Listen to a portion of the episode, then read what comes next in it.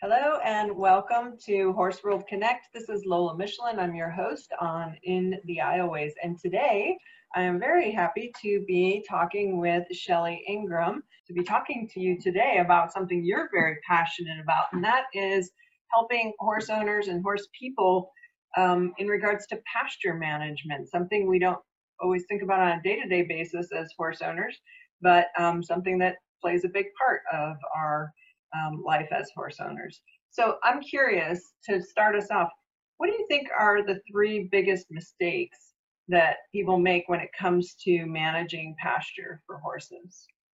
Um, well, thanks. Well, I'm really glad to be here. I would say uh, I don't want to be like a horse trainer that I used to work for in LA who used to say horses have three problems. They don't go forward, they don't go forward, and they don't go forward. But um, I think that um, the biggest problem is that people tend to have too many horses for the amount of acreage they have. And not only that, but they tend to, um, if they do try to plant some kind of pasture, they tend to uh, put the horses on the newly planted pasture too early. So those two things together are sort of setting yourself up for disaster. And then the third thing I think that most people run into is they tend to not really do a lot of research on what kind of grass they should be planting, mm-hmm. uh, what kind of mix. So they'll go down to the feed store and buy a mix, which is usually loaded with um, grasses that grow easily on the East Coast, like Timothy and um, Kentucky bluegrass and those kind of things don't do really well in the West.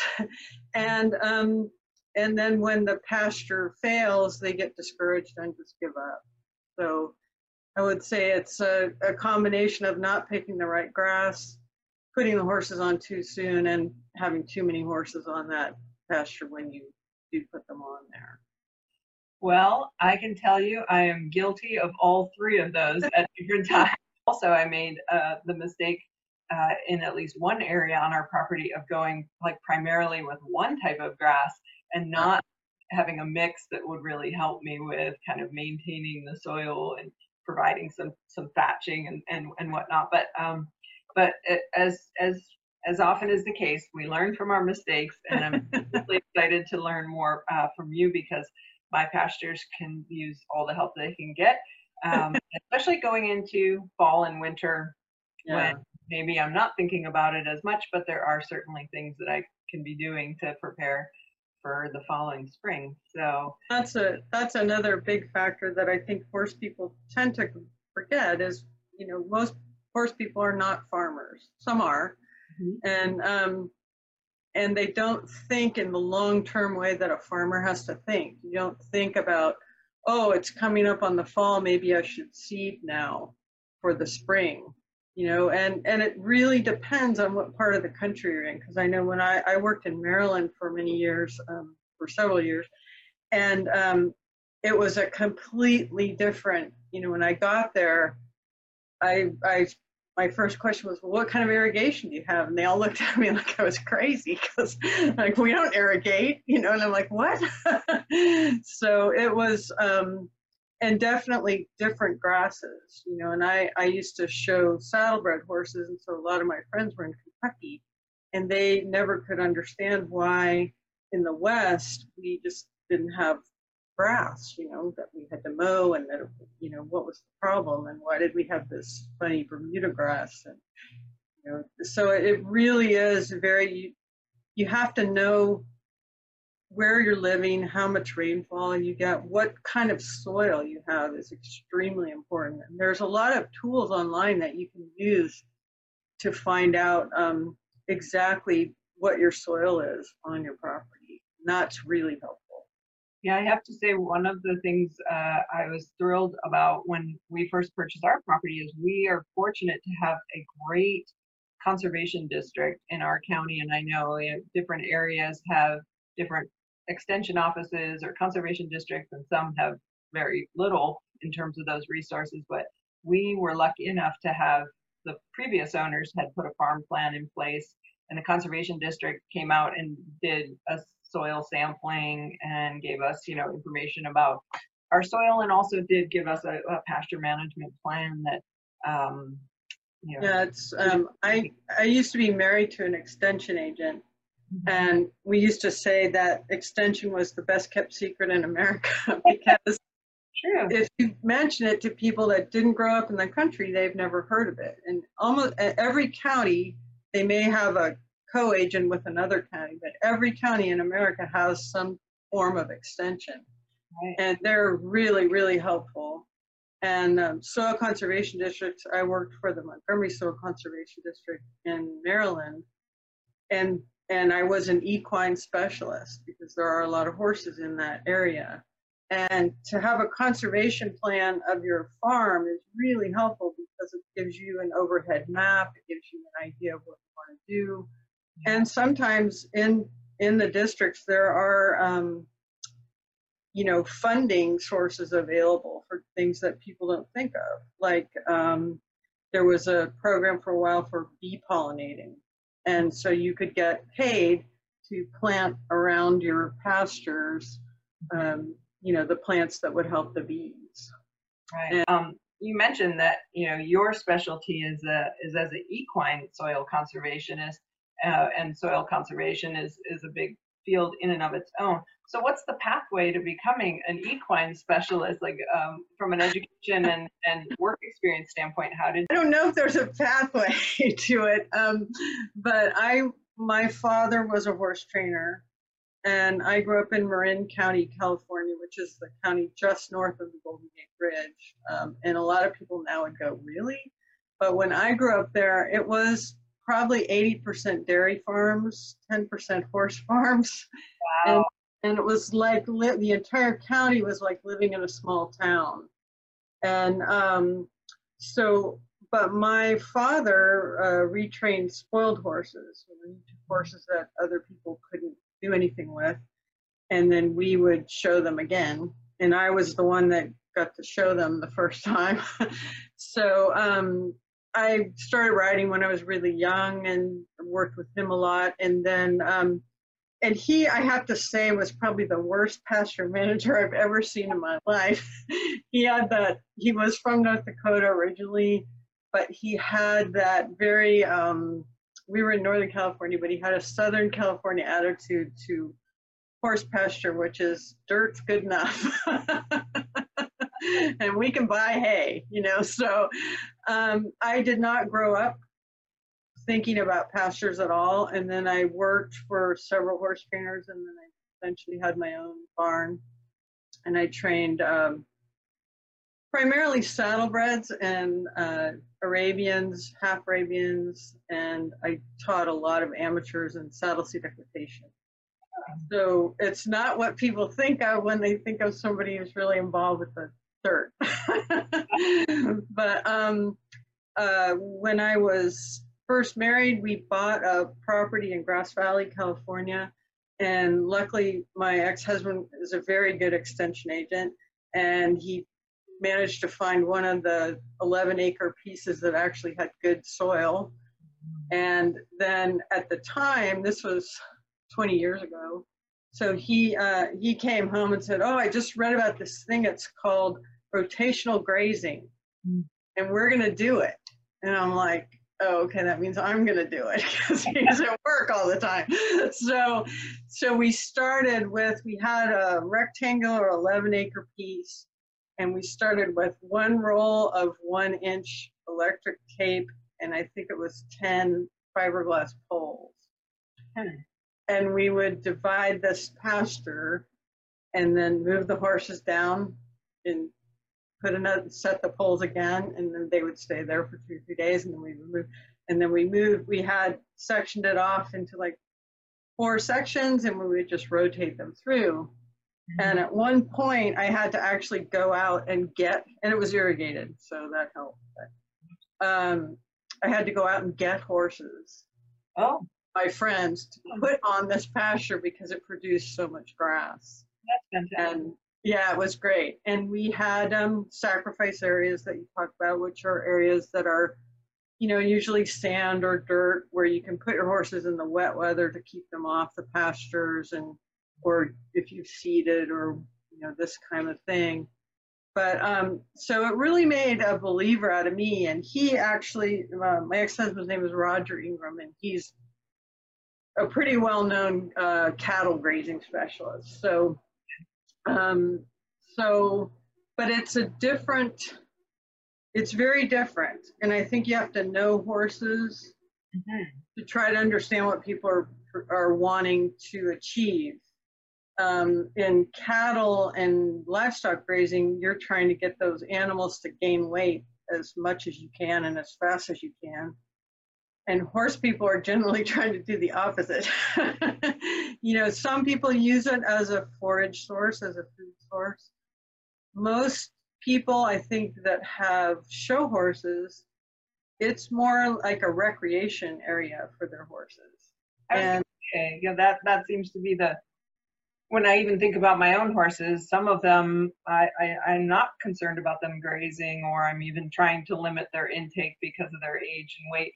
But it's their main form of exercise. I run a retirement and rehabilitation facility, oh so yeah, horses they're not in work, so getting out is their biggest activity, and I'm actually creating like games and things for them to do in their pasture so that they will walk from one end to the other or have to go places to find things. Um, Yeah. that's a very important, um, really important that a lot of people don't understand. I don't think they understand it about themselves. You know, they don't understand that they have to keep moving, and um, and for horses, it's very important. One of the things we did in Maryland is there's a concept called the Paradise Paddock, which is basically a track that runs around Mhm. two or four or whatever paddocks, and we we took that concept and sort of modified it, and um, we did a lot of pilot, not in a lot, we did three pilots um, using that example, and it's a really great way to utilize a small property Mhm. and keep your horses moving and be able to rotate rotate them off pasture to area. let it grow. I've learned the hard way that, you know, without a good bedrock in your, you know, pasture, you will also run the risk of, you know, mud being a bigger problem and the horses, just the compaction from the horses running around and the danger to them of running on ground that maybe isn't, you know, supporting enough grass to make it a safe environment. Maybe people don't think of those types of things when they're making a plan for their I think, yeah, I think a lot of people um, just don't understand all the elements that go into it. And you do have to, you have to know your soil, you have to know where you're planting. And it, it is, it's, uh, it, it's not hard. It's more time consuming than going to the feed store and buying a bale of hay. It is. I mean, and you, and you have to kind of resign yourself to that. And I have to tell you, I am not a, well, my ex-husband used to call me the Holocaust gardener. So I tell you that, that I am not really a plant person. And so it was, it, you know, if I can learn how to sort of judge grass and how much water and what kind of grass and okay, now it's too long, it's too short. I mean, there's lots of ways that you can um, tell, okay, yeah, this is tall enough for my horses to be on here. Oh, I need to mow. There's other things you can do. And and there's all kind like everything in the horse business, there's all kinds of different opinions. Right. So there's the drag the pasture school, there's don't drag the pasture school. There's, you know, mow, there's don't mow. So it's all you just have to like everything, you have to take what works for you and and use that and try things and just be willing to try it and but you do have to think of yourself like a grass farmer it, it really helps for your land for sure. Um, Yeah. That's kind of one of the neat things that you provide people is your expertise in helping them devise a plan for their unique situation, whether it's because they're on a unique piece of land or they have unique needs for their horses. Um, so I'm looking forward to introducing people to your system of, of being able to help them devise a plan and go through the cycles of the year that they need in order to really to really be a good grass farmer. Um, and I'm excited to bring uh, you back into the blogosphere in that that fashion to help kind of walk us through uh, a period of time with recovering or re redesigning a specific property. So we'll have that to look forward to. I do want to um, ask you, in light of uh, the recent things we're seeing with climate change, with you know, right now we're in this major fire episode through the West Coast and and probably going to be looking forward to a future of more types of kind of cataclysmic events um, of this nature. So, um, what do you what are your thoughts on how that's going to change the future of of horse keeping? Well, I'm hoping um, in Maryland when I was there, we saw a real um, movement in the horse people. They were very well educated people. They were in a higher income bracket and they were very interested in the environmental impact of what they did. So that was helpful because um, you could talk to them and it wasn't just about, uh, you know, producing enough grass that I don't have to feed so it costs me less. They were willing to put in the time to um, to create a good pasture because they are discovering now that you know pastures are really really great for carbon sequestration. So it's like a forest. It, it will take the carbon and hold it in your and also it you know it's helpful if you got irrigated pasture it's going to prevent some of the fire not all of it um, some of it i think I, i'm hoping that in the future more people will will realize that even if they have a small acreage, they can do something with it other than just let it become dirt. And in that way, you know, help the help reduce the carbon and and help with climate change. Um, but it's just going to take, I think, people really wanting to do it. Well, I, I, and I'm sure in Maryland because it's prime country. Um, yes. Like say, when horse people feel that their opportunities for their equestrian recreation are threatened, they do definitely get loud and busy about protecting the not just their backyard, but the places where they like to recreate with their horses, compete in all different disciplines. So uh, we have an equestrian park, so it's a very active equestrian community, and I know that anytime there's something that threatens the health of the natural environment here, it's often the equestrian community that really gets gets involved. Well, I think there's a lot of really good organizations like that. You know, there's a trail organization that's a national um, group, and I think that the more people become aware of that there are these soil conservation districts, there are help, there is help for them out there. Um, and that you can all work as a group. I, I have to say it's kind of sad here in California because compared to what it was like when I was younger, um, the equestrian element is really getting smaller and smaller.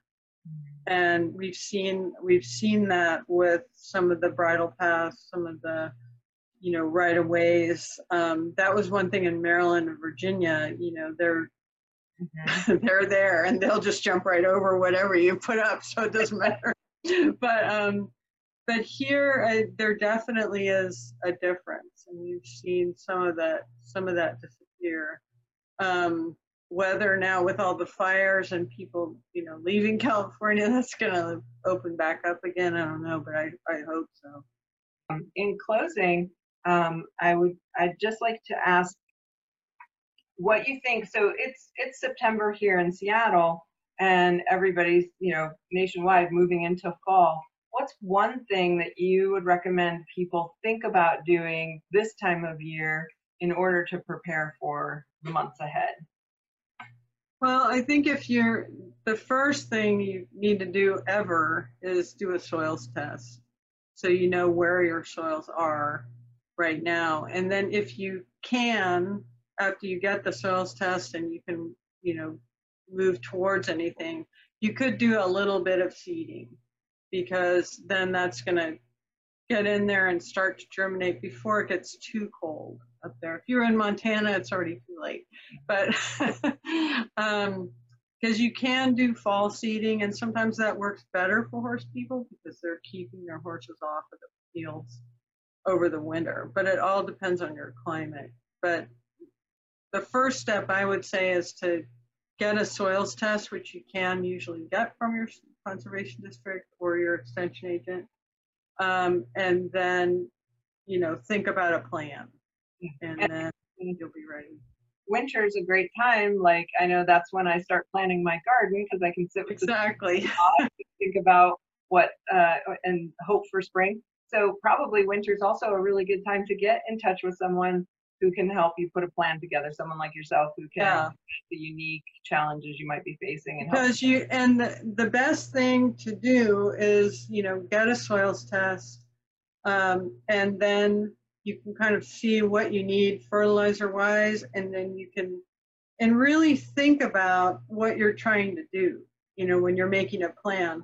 Don't don't make it because you think that's what you think you should be doing but make it so and it's like I, I used to say i worked for a lot of horse farms and i could always tell the ones that were designed by the people that worked them versus designed by somebody who had a piece of paper and threw it all out. Because, um, you know, when you work somewhere, you know where the water paths are. And, and that was something I was really amazed. And that's another good thing if you're starting to make a plan and you have the time, you know, in the winter, take pictures or make a map and say, oh, yeah, that, that water flows through here in the winter time so that when you go to set up your pastures, you're not going to put, which I've seen a lot of, you're not going to put the gate right where the water flows. and, um, you know, I think winter is the time to make a plan.